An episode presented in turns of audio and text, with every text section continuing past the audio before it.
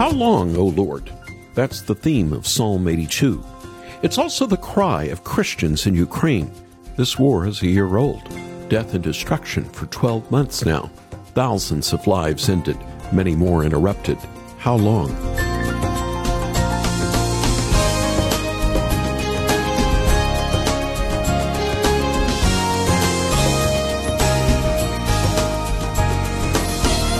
The war drags on.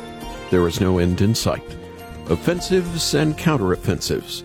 All week, I've been checking in on people we've had on the radio this past year pastors who stayed behind, sending their families to safety, humanitarian relief workers with Christian ministries, themselves displaced as they pack up donated food and scripture to distribute where needed most. Christians from outside, like the former Amish, Daniel, who has risked his life for months driving food into hot zones, driving refugees out. Christians in this fallen world echo the words of Asaph. This is what he wrote in Psalm 82 Rise up, O God, judge the earth, for all the nations are your inheritance. Come quickly, Jesus. Take us home. This is Haven Today.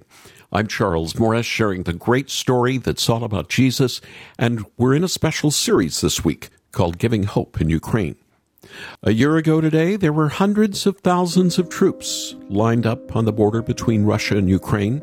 Would they or would they not invade? People wonder. I've spoken with Ukrainians, Russians, and Poles since then.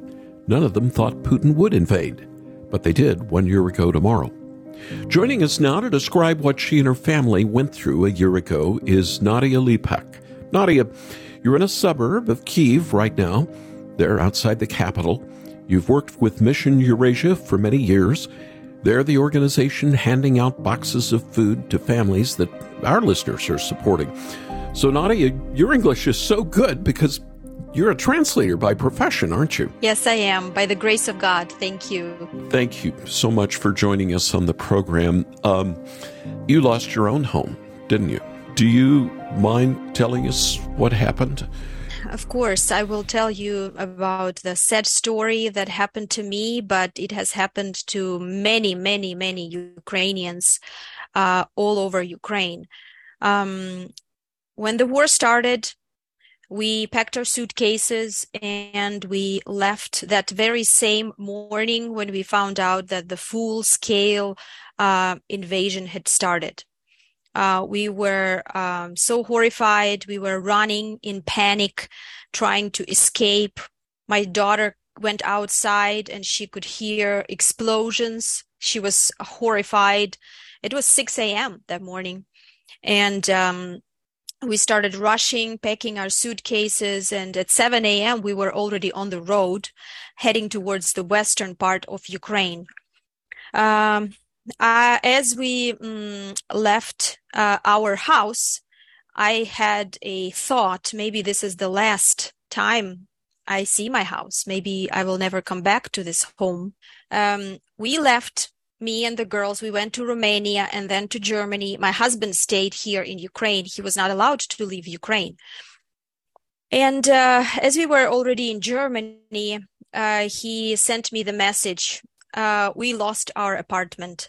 Uh, Russians have bombed the whole high rise, which was nine storied buildings, building. And he was sending me pictures of this building. Hmm. It was all on fire right in the middle of the night and of mm. course everything burned there's nothing there they right now they have already torn apart this building so there's nothing there at all just because um, the, those concrete uh, walls mm. between floors and between um, rooms mm-hmm. they were all um, fallen apart there was nothing to save um, so we lived in that apartment for eight years uh, with our kids and with my husband.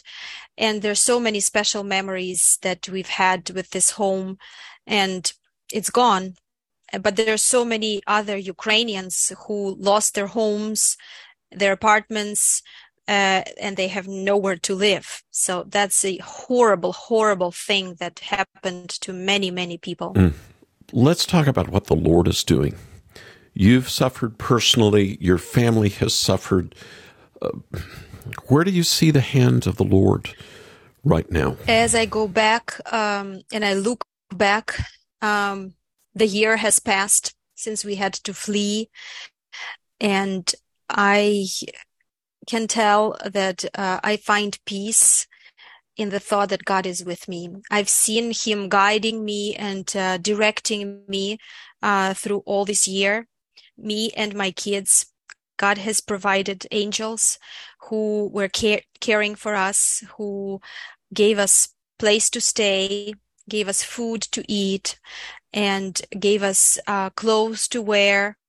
And I am just so, so thankful to God for being with us in the middle of this turmoil. Horrible, horrible time that you would never wish to your enemies to live through time like that. It's uh, quite scary to live when we have siren raids and we have missiles flying over our heads.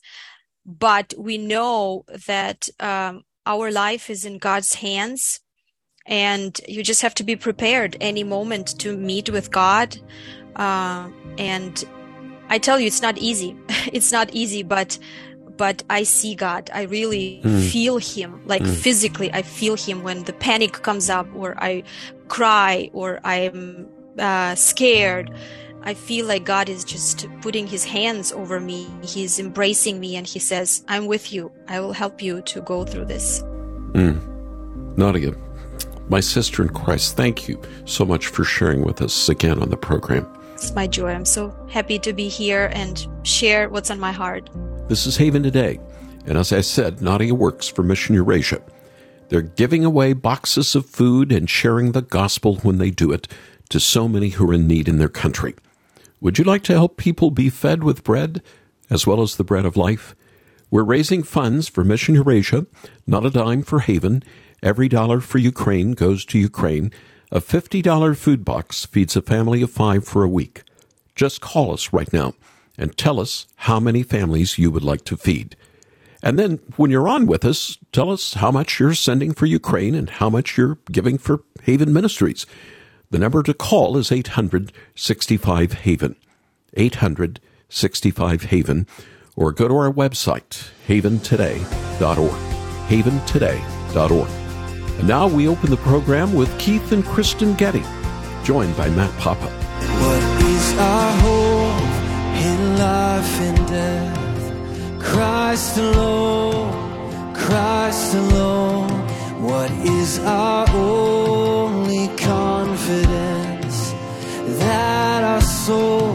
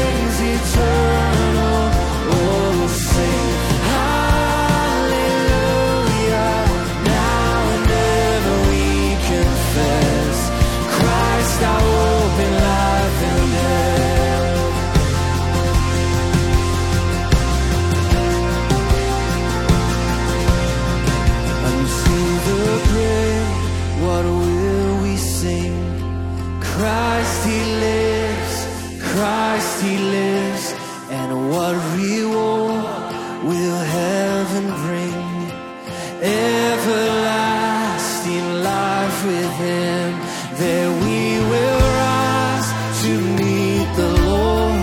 Then sin and death will be destroyed, and we will feast in endless joy when Christ is ours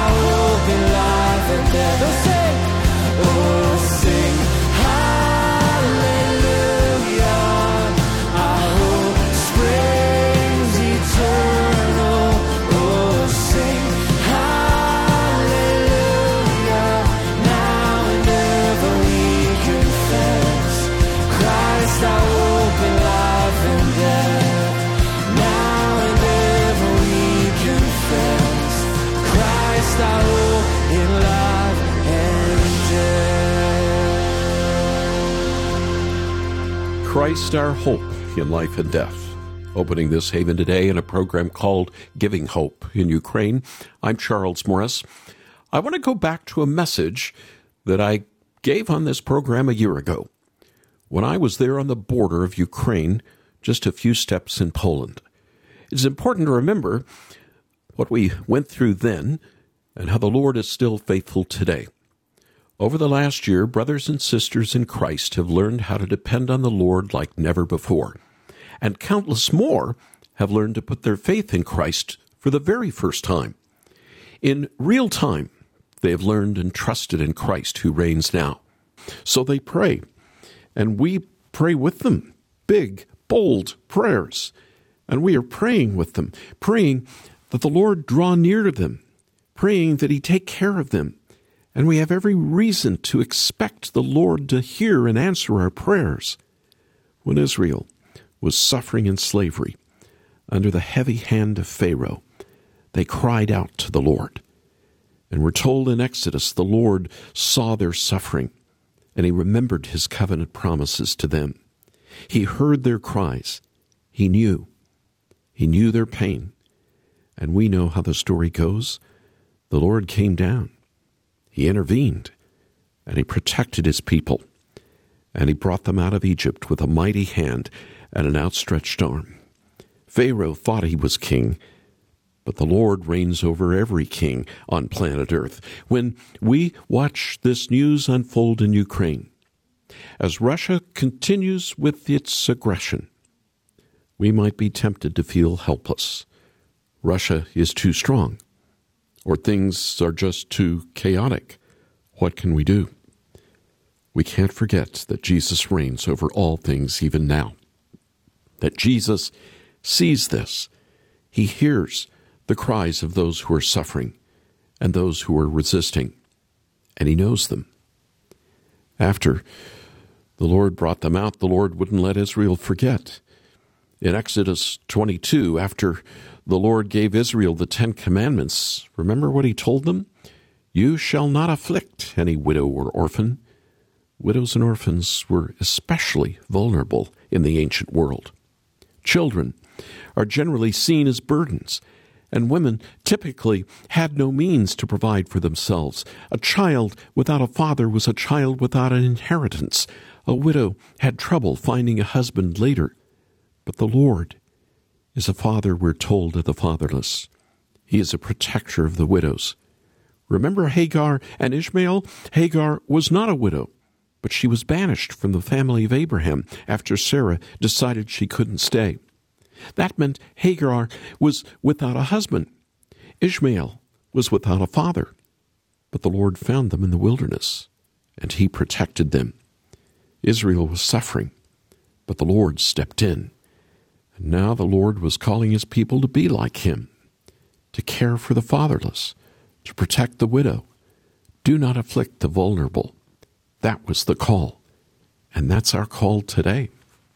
It forces us to consider our ways of life. Who are you concerned about right now? Are you only concerned about yourself and maybe your comfort? Or are you concerned about the weak and vulnerable in this world? How would you know? A good test is to ask yourself how you pray. Are your prayers filled with complaints about your own life, or are you praying for those who are suffering and vulnerable? Those nearby and those in Ukraine. As you watch this war play out on the news cycle, are you praying for those who are suffering there? Are you praying for those who have lost fathers and husbands, or those who have even lost children in the conflict? Are you asking the Lord to stand with the afflicted?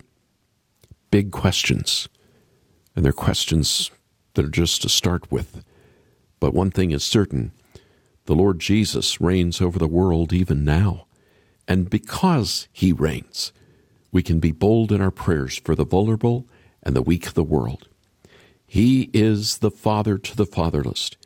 He's the protector of the orphan, and he welcomes the stranger. It was the night that Jesus was betrayed into the hands of the leaders, and he was speaking to his disciples in the upper room. The Passover meal had already ended, and Jesus was telling his disciples what was about to happen. He was going to die.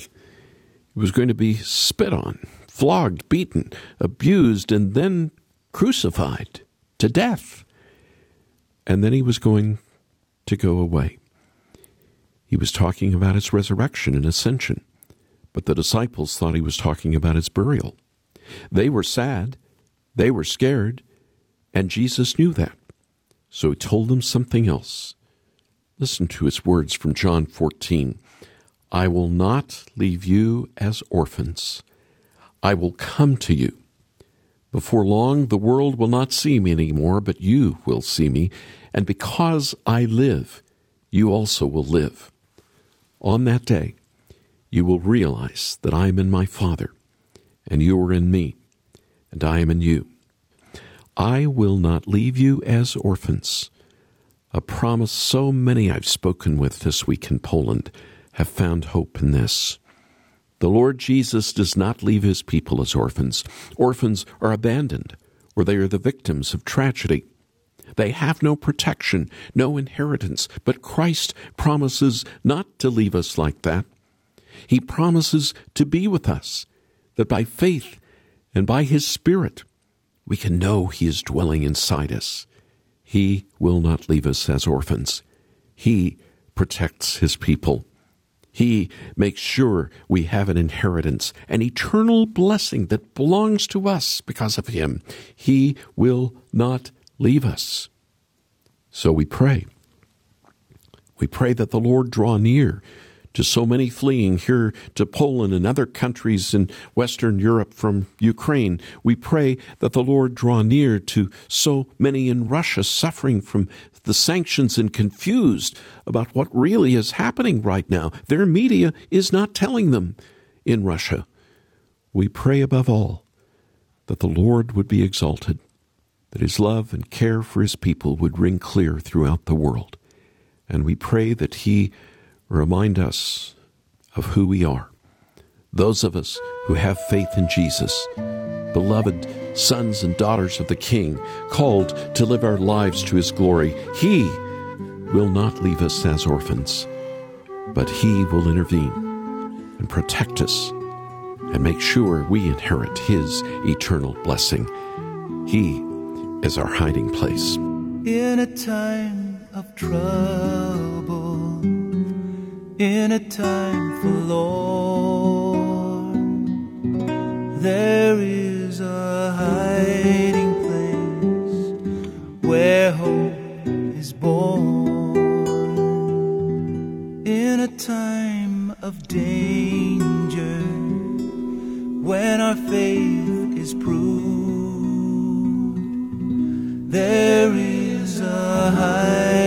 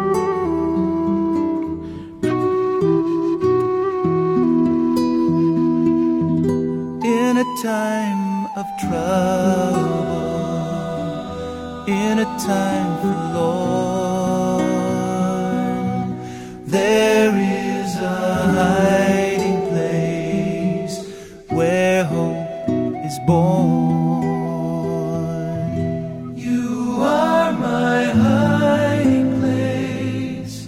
You always fill my heart with songs of deliverance. Whenever I am afraid, I will trust in you.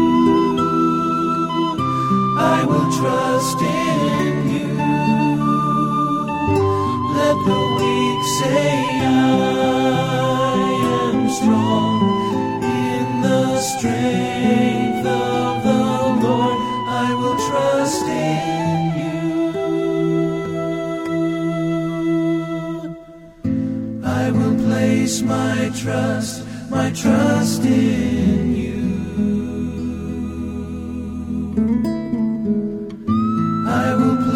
my trust my trust in you. I will place my trust, my trust in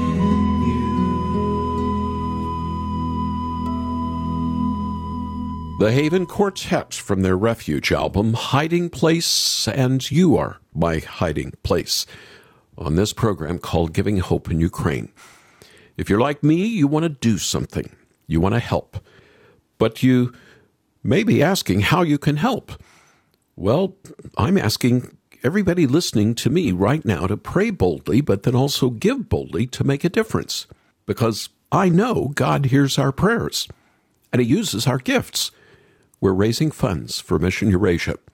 They're the most equipped, on the ground ministry I know of in Eastern Europe, helping to feed the displaced and share Jesus at the same time. We've been hearing from their president, Sergei Rakhuba, on the program this week. They're filling boxes of food to feed families like Nadia that we heard earlier on in the program. I want you to hear now from a young man who's actually filling up those boxes in Ukraine. His name is Andrei Kasilov, or he goes by Andrew in English. He had to flee his home in eastern Ukraine last year, and now he's in the western part of the country working full time with Mission Eurasia. Andrew, tell us what you're doing and how's the Lord been blessing you in this trial? As you said, it is my um, uh, job now to help pack this uh, food kit for refugees who live in uh, Western Ukraine. God uh, has led me in many ways that were totally unexpected to me and were unth- unthinkable to me. Who could think that uh, in a year uh, I would be living in a different part of Ukraine, helping uh, people in need when uh, such crisis is uh, raging in our country. It was just uh, fabulous how uh, God has led me all this time. And despite uh, the war that is now in Ukraine, I also uh, got engaged uh, in March last year. So just uh, after the war started. And now we, with my fiance, we are planning our wedding that is going to be in June. So it's kind of crazy to think what else can God do in our lives. Amen. Andrew Kiselov with Mission Eurasia, thanks for joining me on the program once again. So I want to ask you if you've joined me today on the program, how many families can you help? $50 feeds a family of five for a week. Plus, it puts a copy of the Bible in Ukrainian into their lives. Remember again, not a dime for Haven. 100% of your gift for Ukraine goes to Ukraine.